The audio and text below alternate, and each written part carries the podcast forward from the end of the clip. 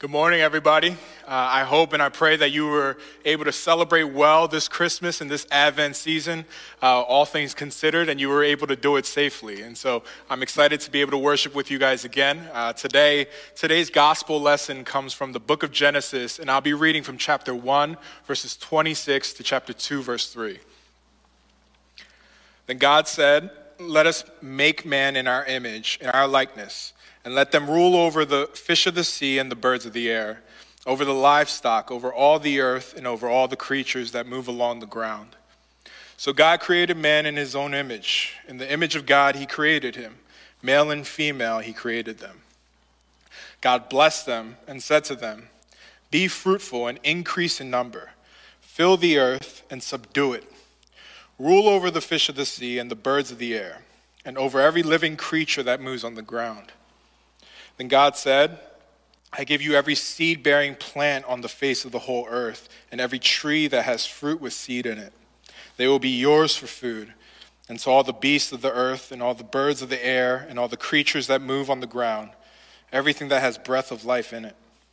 I give every green plant for food, and it was so. God saw all that he had made, and it was very good. And there was evening and there was morning, the sixth day. Thus the heavens and the earth were completed in all their vast array. By the seventh day, God had finished the work he had been doing. So on the seventh day, he rested from all his work.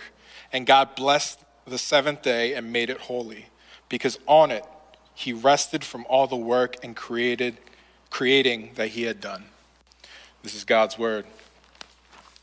Good morning, everybody. I want to formally welcome you guys to our worship service. My name is Josh. I'm just incredibly thankful uh, to be able to share God's w- word with you today. Uh, I know that this year has been an incredibly long one, filled with many ups and downs. And so, uh, as we close out the year and close out our season of Advent, we're going to enter back into our sermon series on Metro's core values. And we're going today we're going to look at the core value of creativity, and we're going to see that because God values creativity, we as a church value it, value it as well.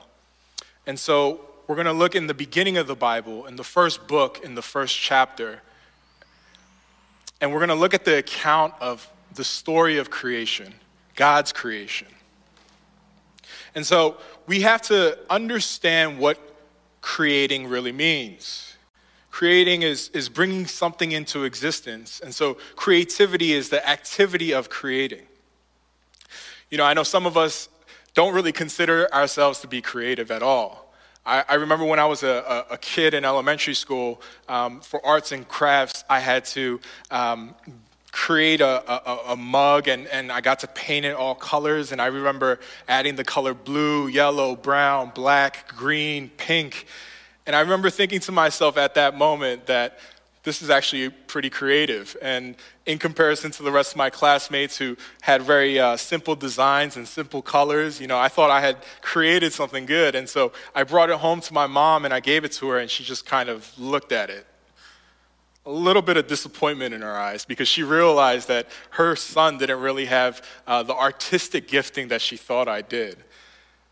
But the Bible actually says even though you might not consider yourself artistic, that at the deepest core of who we are, we're called to be creative. And so today we're going to look at two main points. We're going to look at why we're called to create and how we're able to do it. Why we're called to create and how we're able to do it. So, our first point why, why are we called to create or why are we called to be creative?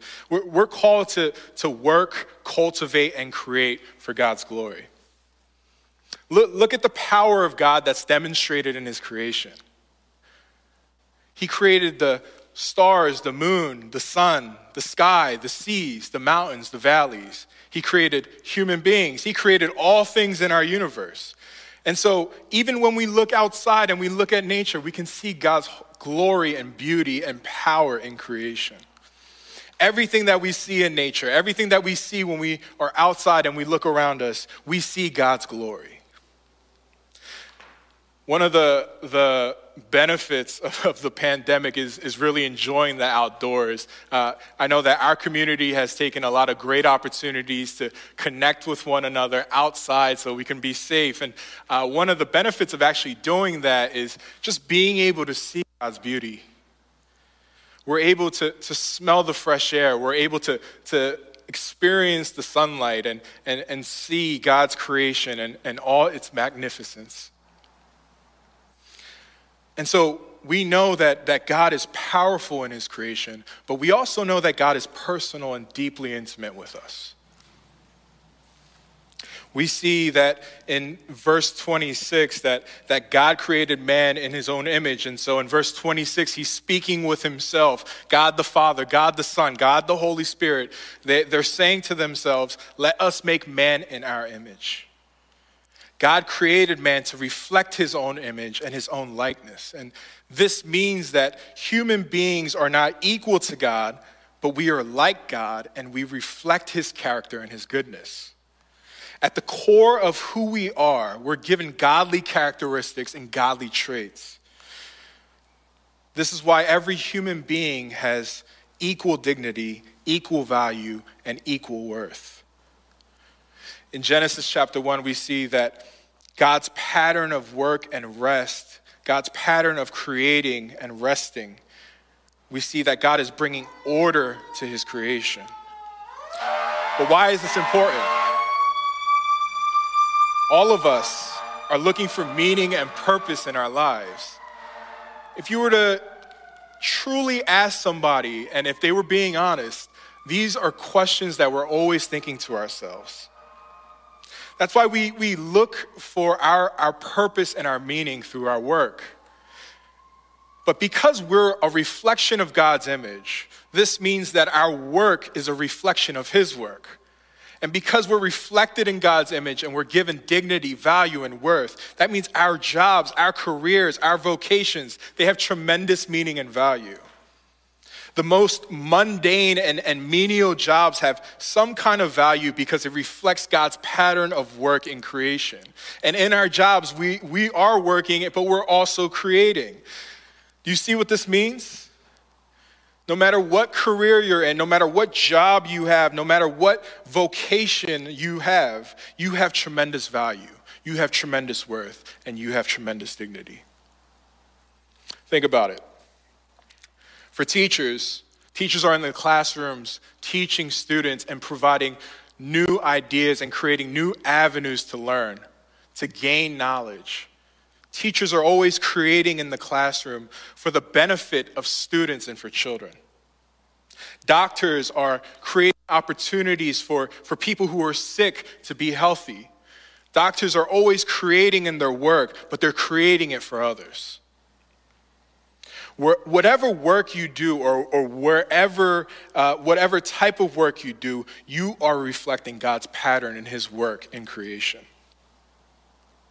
No matter what your job is, no matter what, ro- what role you have in your company, you're called to create because you were created in God's image. And God Himself, as the true creator, created you to create. And so we see that as image bearers of God, we are given dignity, value, and worth, and called to not only reflect his character and his goodness, but, but also reflect his pattern of work and creating. And because God is powerful and deeply personal, God calls us to cultivate and create for his glory. Later in verse 26, God says to himself, Let them rule over the fish of the sea and the birds of the air, over the livestock, over all the earth, and over all the creatures that move along the ground. And, and once again, later, after he creates man, he actually repeats this command to man. And he says, Be fruitful and increase in number. Fill the earth and subdue it. Rule over the fish of the sea and the birds of the air, and over every living creature that moves on the ground. Do you see what God's saying here? God's calling us to reflect his kingly character, and he's calling us to rule like him and rule over the things that he has created. But he is also calling us to create like him. God is calling us to reflect his goodness in all that we do for his glory.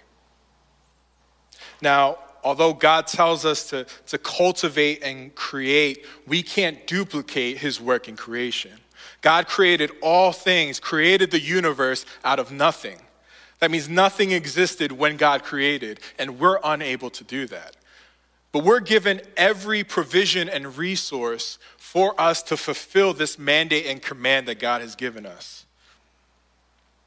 But the problem, the problem comes in Genesis chapter 3, where we see the story of the fall of man and sin and the curse of sin enter into our world. What happens in Genesis 3?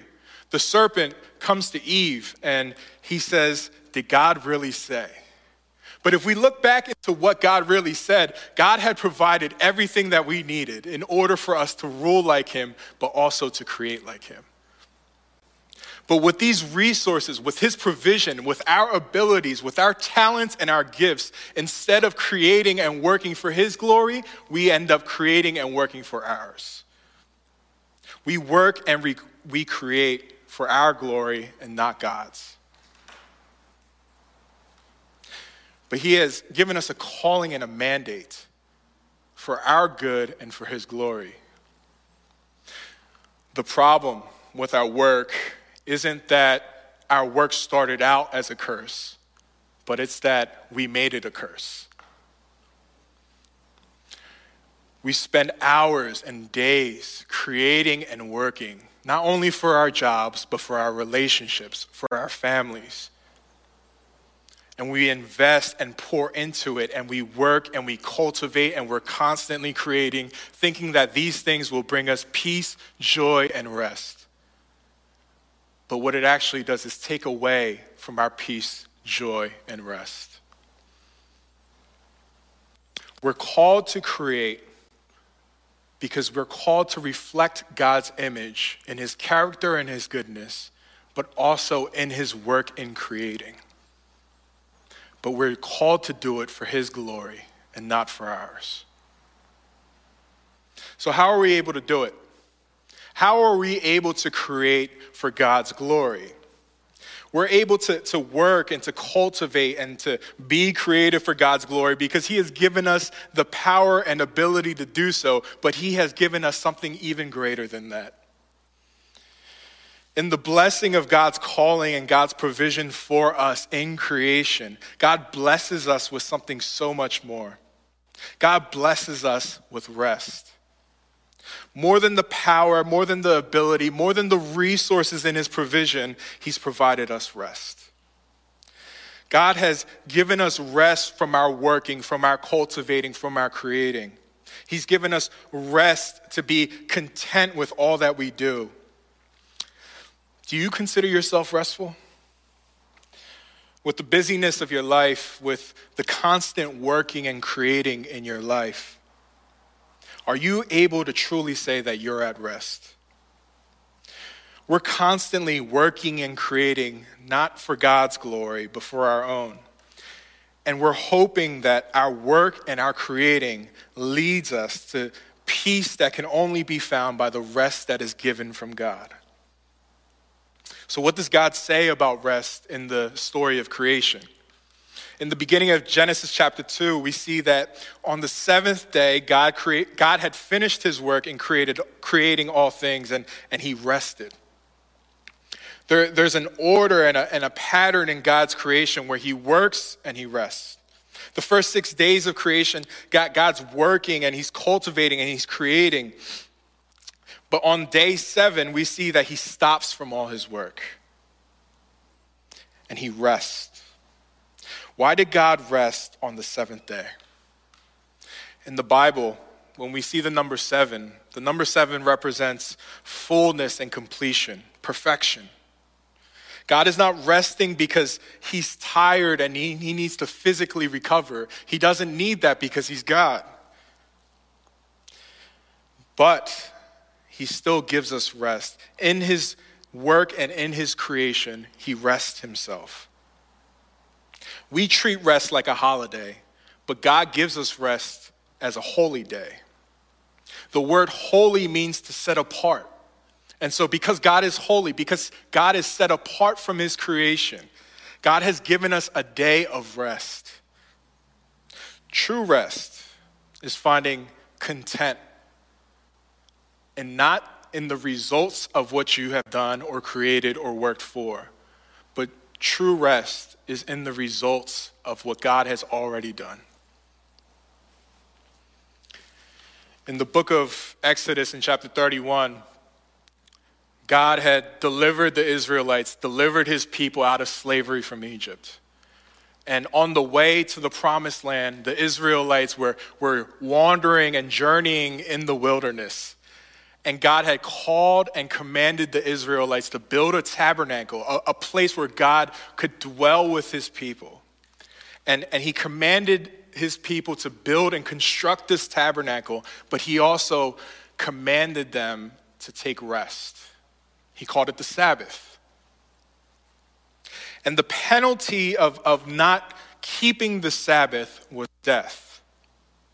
And so in Exodus 31, God, God shows the, his own pattern of creation, of work and rest. And he's saying that I am such a good God that I am providing rest for you as well. And so in John chapter 5, we see Jesus in his ministry. And Jesus arrives at a pool and he heals a sick man on the Sabbath day. And Jesus was accused of breaking the law by, by Jewish leaders, breaking the law of the Sabbath. And at the time, they wanted him to pay the penalty of breaking that law, which was death.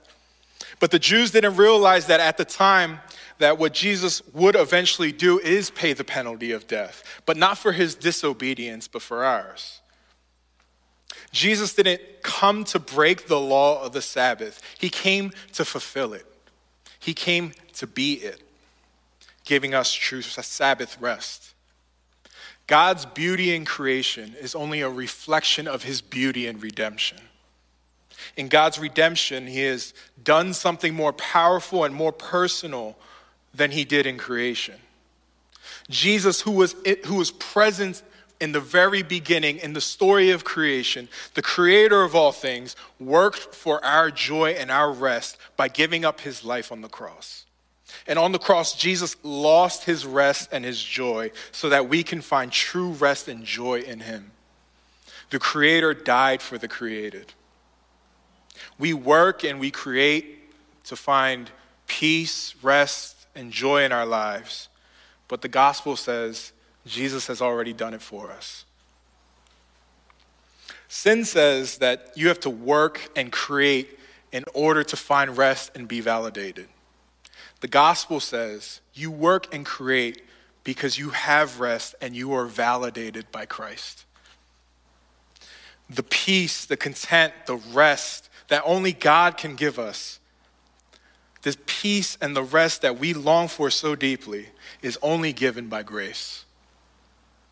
That's why in Ephesians chapter 2, the Apostle Paul writes, For by grace you have been saved through faith, and this is not by your own doing, it is the gift of God, not a result of works, so that no one may boast. For we are his workmanship, created in Christ Jesus for good works. Friends, the creator of the universe gave up his life and his rest so that you can find true life and true rest in him.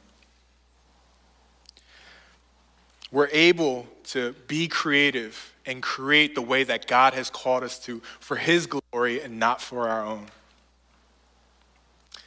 Not by our will, not by our own strength, not by our own talents, not by our own gifts, but by His will, by His grace, by His power, by His love, and by His blessing. God is doing 10,000 things in this very moment. What is He doing in you?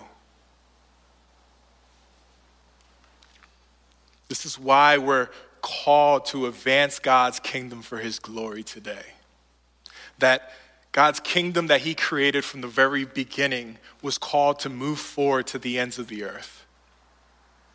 This is why we value creativity, so that we can live on mission together as a community in the city where the people are, spreading the news of the good news of the gospel, the gift of grace. Friends, my hope and my prayer that this upcoming year for all of us can be a joyful one. But let's reorient ourselves to find the true joy that we have from the only one that can give it. Let's pray.